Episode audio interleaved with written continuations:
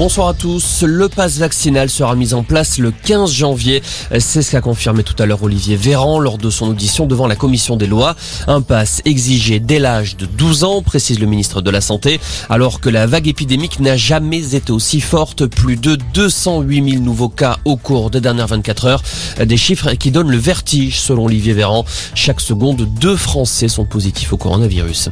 De son côté, l'Institut Pasteur publie des modélisations de l'impact du variant Omicron sur les hospitalisations. On y apprend que la vague pourrait être gérable si la sévérité du variant s'avérait être réduite d'environ 80% par rapport à Delta. L'Institut précise qu'une accélération de la campagne vaccinale permettrait d'infléchir fortement la vague. À la Réunion, on serre la vis. Le préfet annonce l'instauration d'un couvre-feu à partir de samedi soir et ce pour trois semaines. Interdiction de sortir entre 21h et 5h du matin. Selon le préfet, l'île est un tournant pour la préservation de son système de santé. Le Rassemblement national n'appliquera pas de jauge dans ses meetings, c'est ce qu'indique le porte-parole du parti Sébastien Chenu.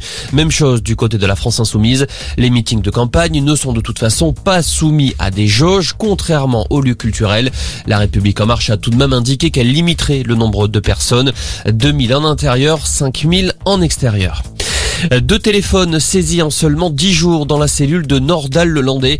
L'homme soupçonné du meurtre de la petite Miley s'est incarcéré en Isère à la prison de Saint-Quentin-Falavier. Un courrier anonyme adressé au centre pénitentiaire alerté sur la présence du second téléphone. Nordal-le-Landais sera de retour devant les juges à partir du 31 janvier dans l'affaire Maïlis. Il a déjà été condamné il y a quelques mois à 20 ans de réclusion criminelle pour le meurtre du caporal Arthur Noyer. Et puis cinq départements sont désormais en vigilance orange. Le Puy-de-Dôme est en alerte pour crue, l'Ain pour crue et pluie inondation. Quant à la Savoie, la Haute-Savoie et l'Isère, ils sont en orange pour avalanche et pluie inondation. Voilà pour l'info, excellente fin d'après-midi.